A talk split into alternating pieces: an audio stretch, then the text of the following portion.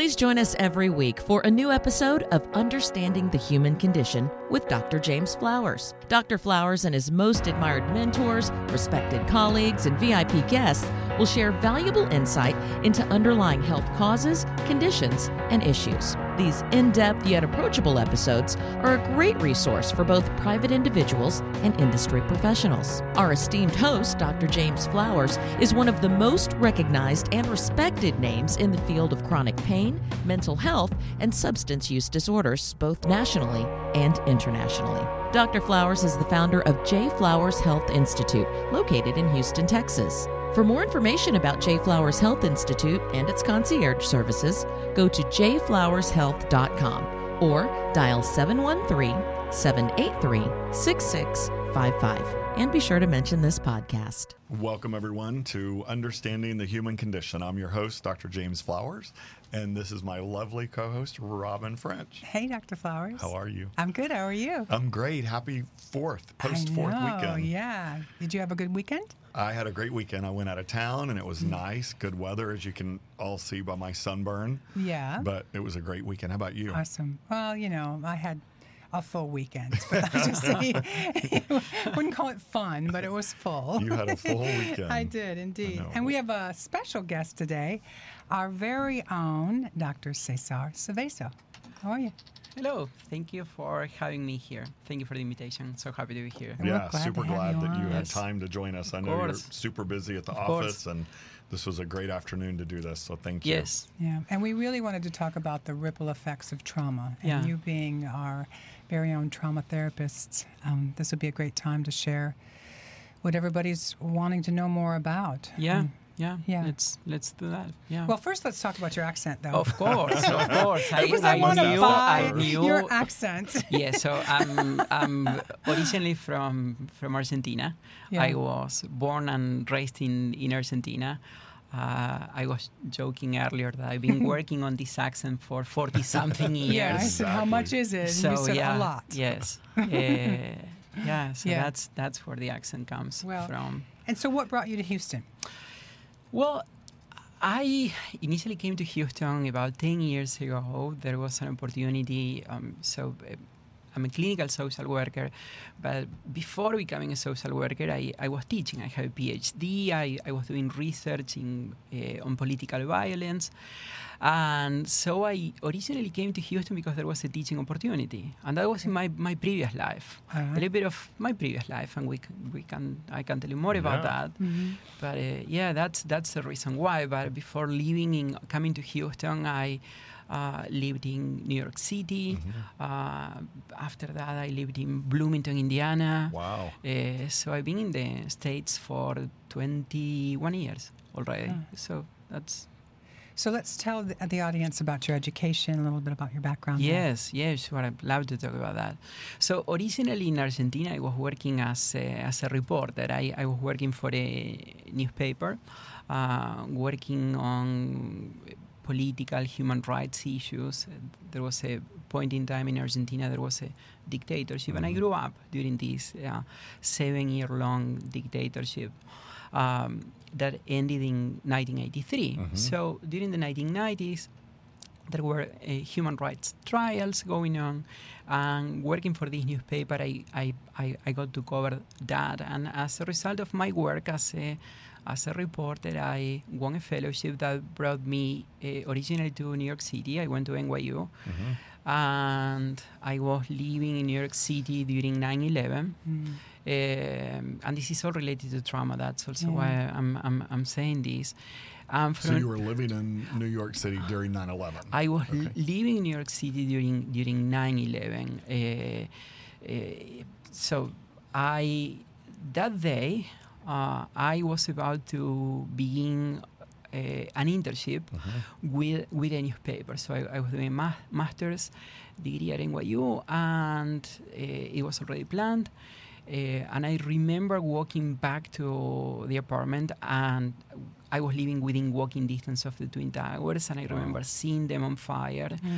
And I, I went to, to, to the newspaper. I went to the newsroom, and I said, um, "Can I go? I, I would like to go." And they said, yes, go, you can go. And so I basically remember I had a notepad and I was walking down uh, 6th Avenue uh, and I got really close to the Twin Towers. It was a very uh, painful, surreal experience of people. I mean, the, the, sometimes when we talked about trauma, or when people used to talk about trauma, they use this idea of shell shock, the people who were coming from war.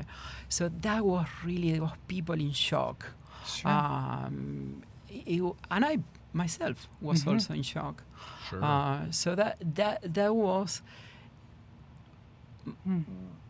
the beginning of my uh, work on on trauma. I became interested in how people can recover from this. Mhm. I mean, Yeah. the, the some of the survivors of human rights abuses that I uh, met in Argentina when I was working as a reporter, the people who died uh, and the people who survive, how do they make sense of that?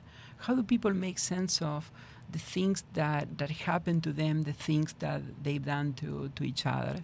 Mhm. Uh, so that took me to Bloomington, Indiana, when uh, I, at that point, I was writing a doc- doctoral dissertation and doing qualitative research with survivors of um, people who had been detained uh, in clandestine detention centers in Argentina, Yeah. people who had been tortured, uh, Mm. raped.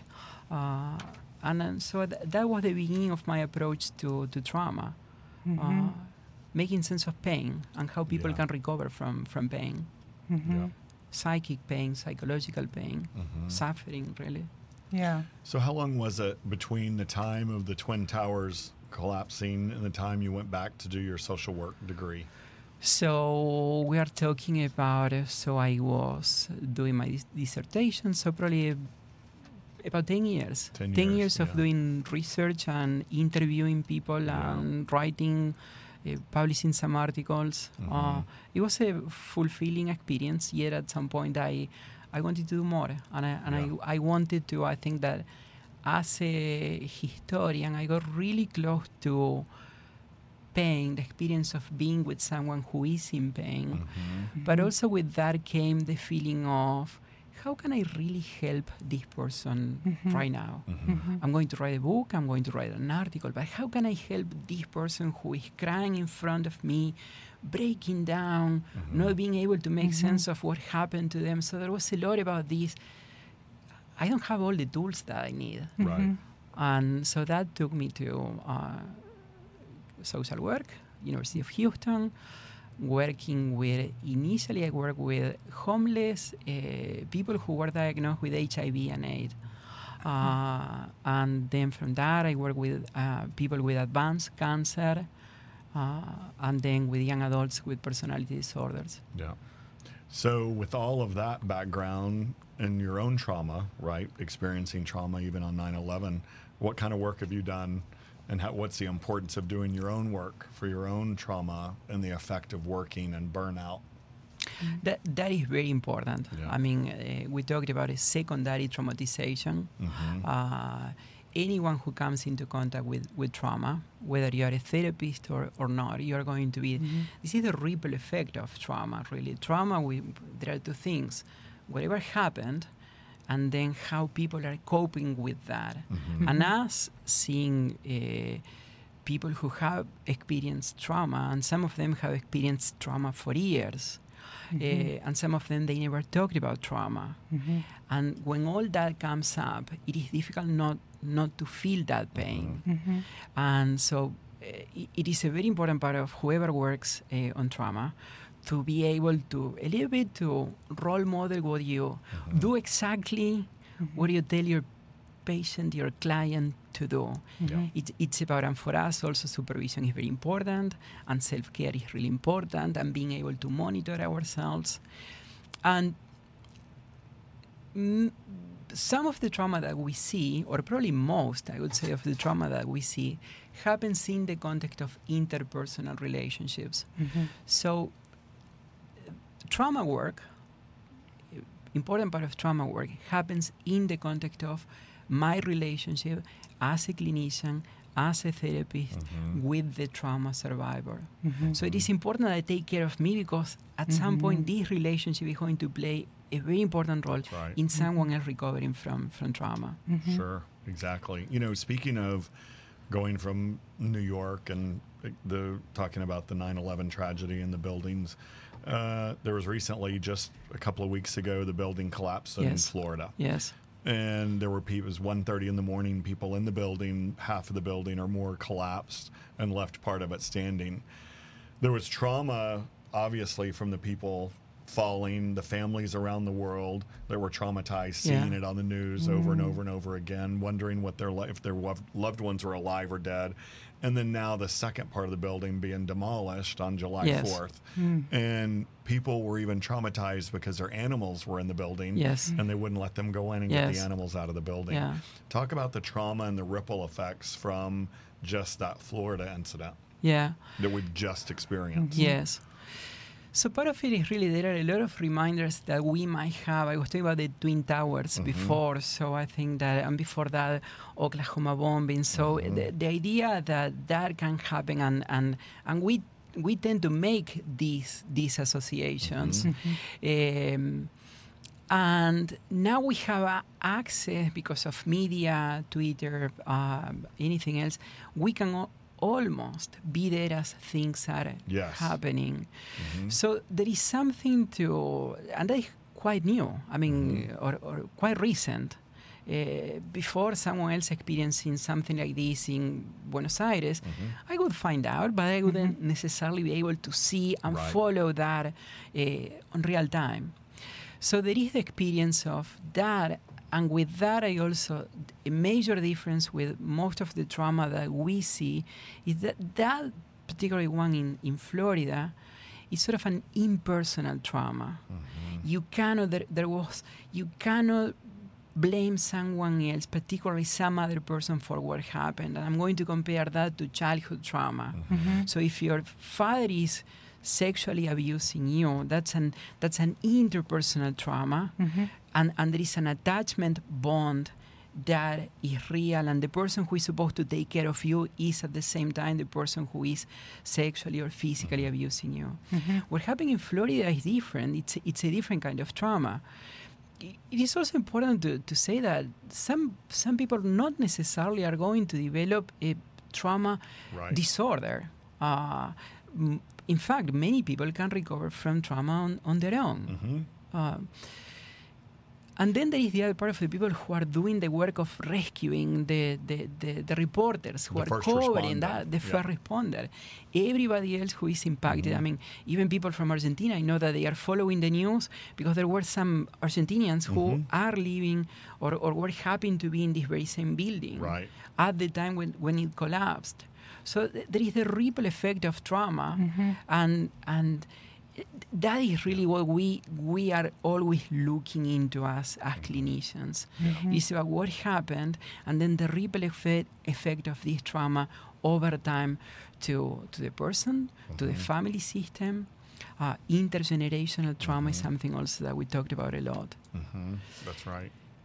Um, yeah, so it's. Uh, What are what should families look for uh, in a loved one that may have experienced trauma in the in the past? Uh, what what are signs of trauma, and what should uh, moms, dads, loved ones look for in family members? Yeah, that's that's that's a very important question, and there, there are there are four things that that people should be uh, paying attention to. hmm So number one is people who are who are experiencing who have experienced one or more uh, traumatic events, and people who tend to develop what we call post-traumatic stress disorder. hmm Number one, they are going to be reliving the memories of what happened to them. Uh, they're going to keep coming up. Although they try to push them down and away, they're going to keep coming up. Mm-hmm. And that is number two the pushing down and away, mm-hmm. the avoidance. Uh, even sometimes it means avoidance of people and places that are going to remind you of the trauma that you experienced at a certain point in, in your life. Hmm. The other one is about more about behaviors. Uh, you're going to see a lot of hypervigilance, a lot of anger that you don't know necessarily where it might be coming from, and difficult to to to. Uh, there are triggers that some people are going to be able to see, but may or may not be related to, to the trauma. And then there is another one that's more about the thoughts. What we, the, the person who have been traumatized, what they think about themselves. A lot of shame and, and guilt. I am broken.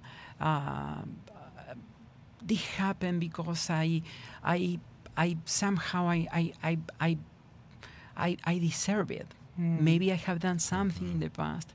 So all of these things are, are coming up. So what we are talking about here is a person for, for whom it's going to be very difficult to feel that anything eh, around you really matters. It's going to be difficult for you to love and to be able to take care of others.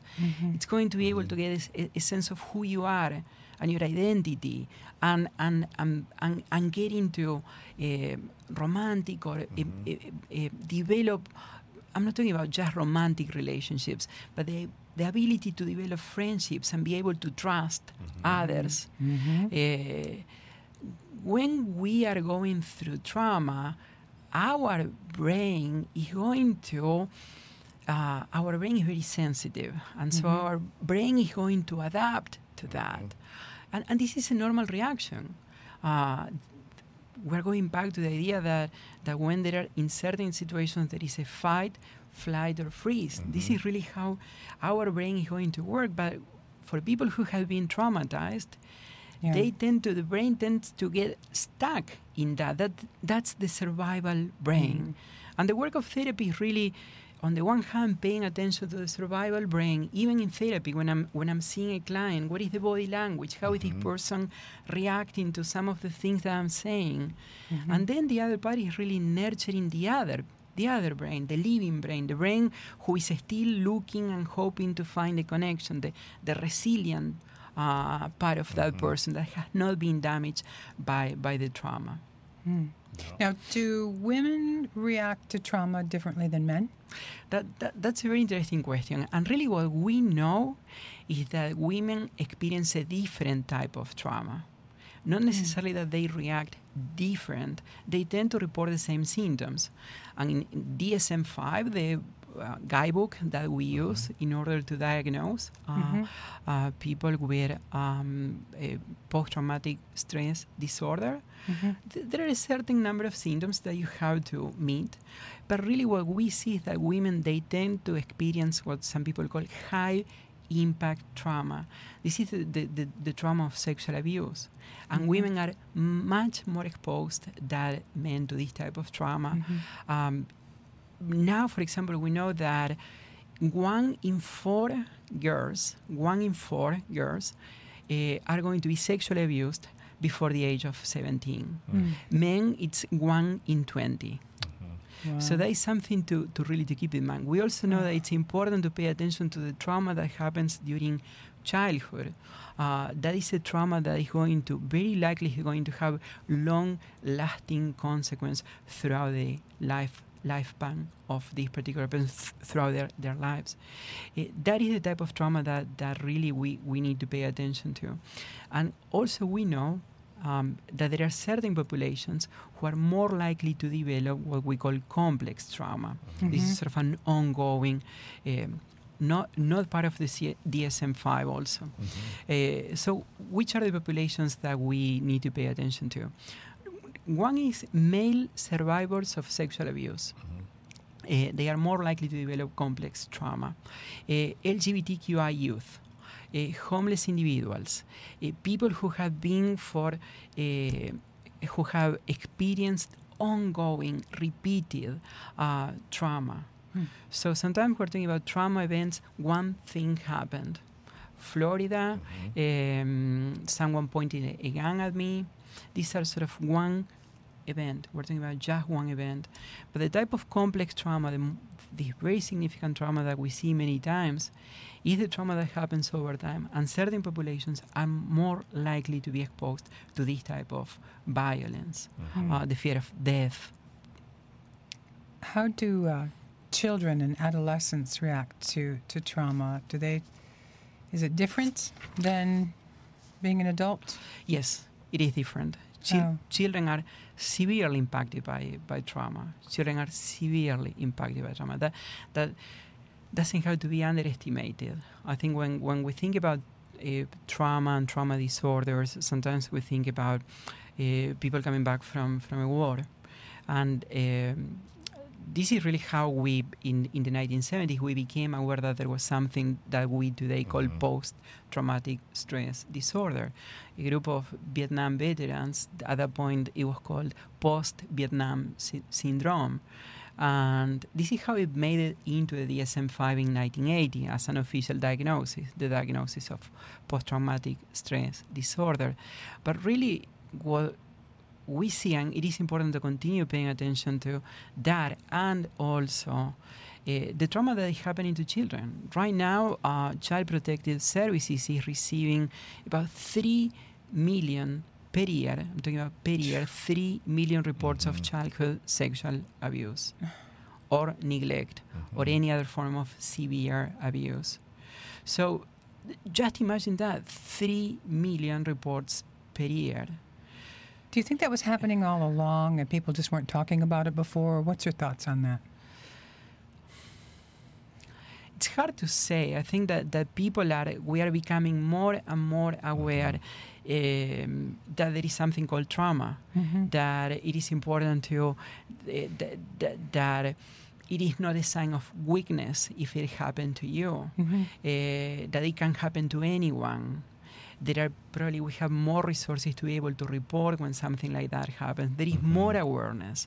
Yep. Certainly, I mean that that that's uh, might be part of the picture that we see right now. We have more ways to uh, keep track the the, the the the trauma that, but really, the trauma has been around forever Sure. too. Yeah. It's it's it's only um, that we became Mhm. aware and and we're recognizing you are- it more. Right. Yes. Yeah. absolutely. Yeah. What are some of the new uh, trauma research findings that you're seeing right now in research?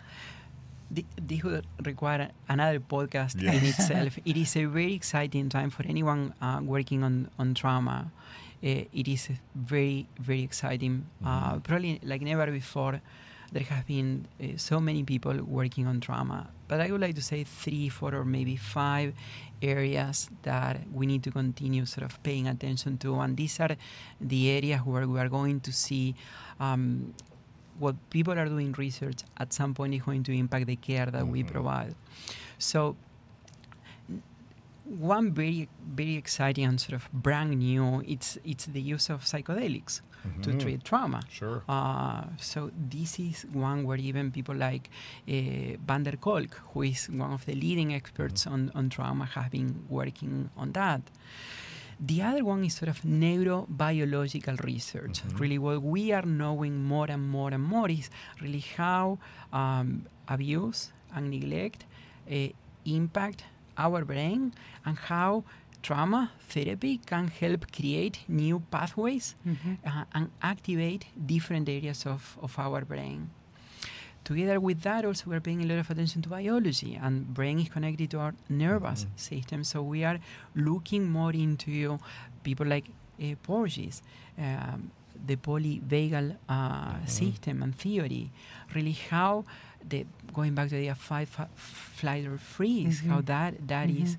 And then the other one, uh, mindfulness. I mean, we th- this is the way really um, I'm thinking about uh, eh, Tai Chi, uh, meditation, mindfulness, Mm-hmm. drumming. These are the ways in which people sort of were taking care of the trauma when Mhm. clinicians were not around. Mm-hmm. And we are seeing, I mean, we're paying a lot of attention to the connection between mind and, and Mhm. body, brain and body. And, and this is this is sort Mhm. of very very exciting. Mm-hmm. And then the other part of going more into traditional therapies, couples therapy, intergenerational family system dynamics, really Mhm. looking into how trauma is being reproduced across generations Yes. or in relationships. So that also plays a very significant role in the work that, that, Mhm. that we are doing. Mm. Are you doing any EMDR work? I'm not right now, Mhm. but we do. Yeah. We do actually Mhm. flowers, yes. Yeah, Th- that that has been one of the sort of the uh, well-known interventions for for trauma. Mhm. It works. Yep. Mhm. Uh, So yeah.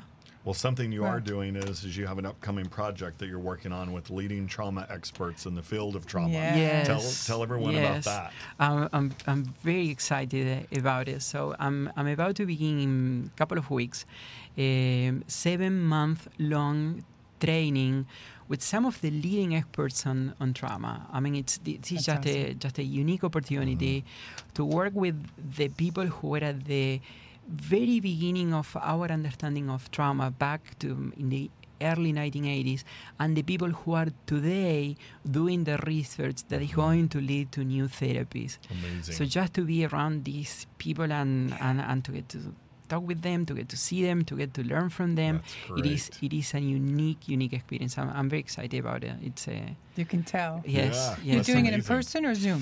It's going to be Zoom. You Yeah. know, it's going to be Okay. Zoom. Yes, that's an, another thing that w- you couldn't probably get all of these people into the same room. Yeah. And they're, they're Yeah, that's Exactly. true. they are Yeah. very busy. They they live uh, not only here in the states. Some of them live abroad. So just to get so them, cool. all of them, yes, Yeah. it's. Uh, I'm, yeah.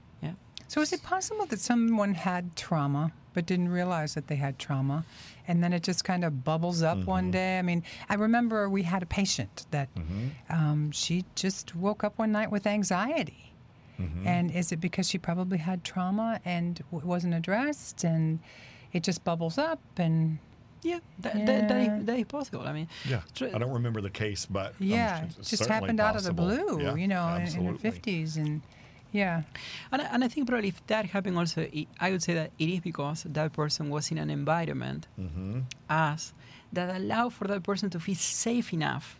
Mm. That then not only that that person experienced that, but then Right. came to the office and said, you know, this happened this morning.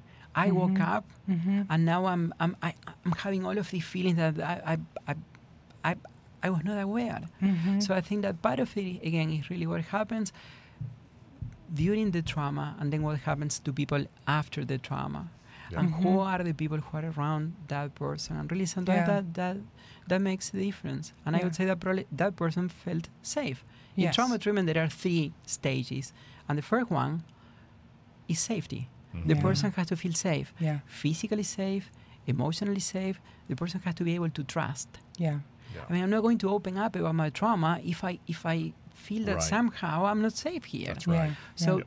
I would say that there was safety in that Mhm. person at that moment, yeah, and then allow that person to go to a therapist and to say, you know what, this is Mhm. painful, and I, Yep. I want to talk to you about it.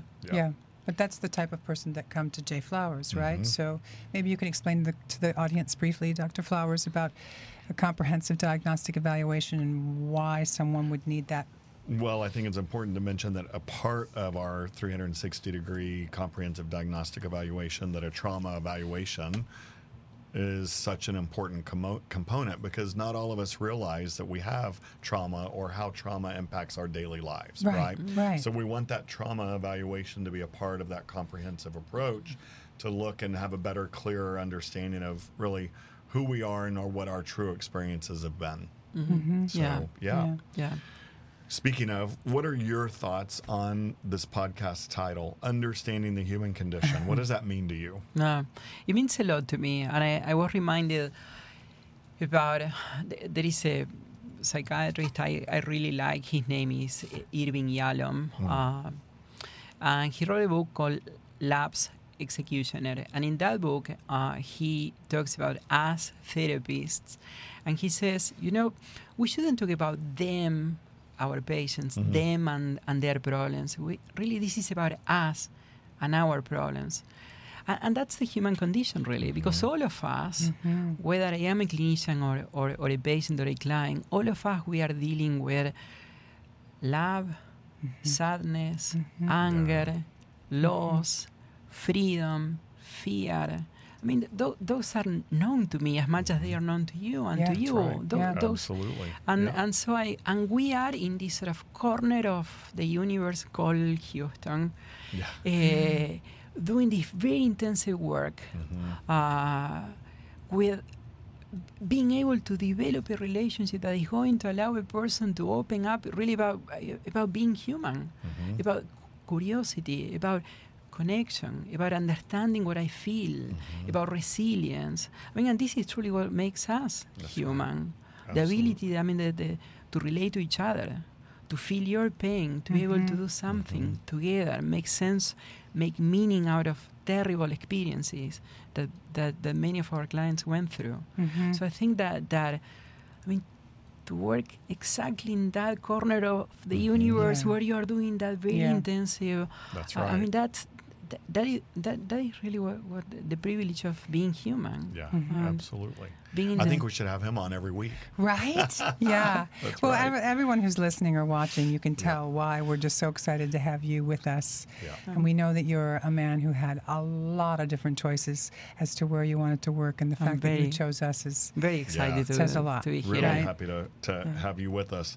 So, if anyone wants to reach uh, uh, any of us really at J Flowers Yeah. Mm-hmm. Health Institute, go to jflowershealth.com. Yep. And uh, you can also call us at 713 783 6655. and you'll get to meet these two wonderful Yes. gentlemen. We would love and to work visit with with them. you. And I'd like to remind everyone watching or listening to us that there's numerous platforms to find our podcast YouTube, Apple Podcasts, SoundCloud, Spotify, Stitcher, and iHeartRadio. Please share this episode on social media. Um, like it, share it, subscribe. Yeah. Thank you so much. Thank, Thank you for you, joining Doctor. us Thank you today. so, so much. Thank you Yep, for having me you here. bet. Thank you. And, Thank we, you so and much. we want to remind you a clear diagnosis is the key to the most effective treatment possible. See you next week. See you guys. See you.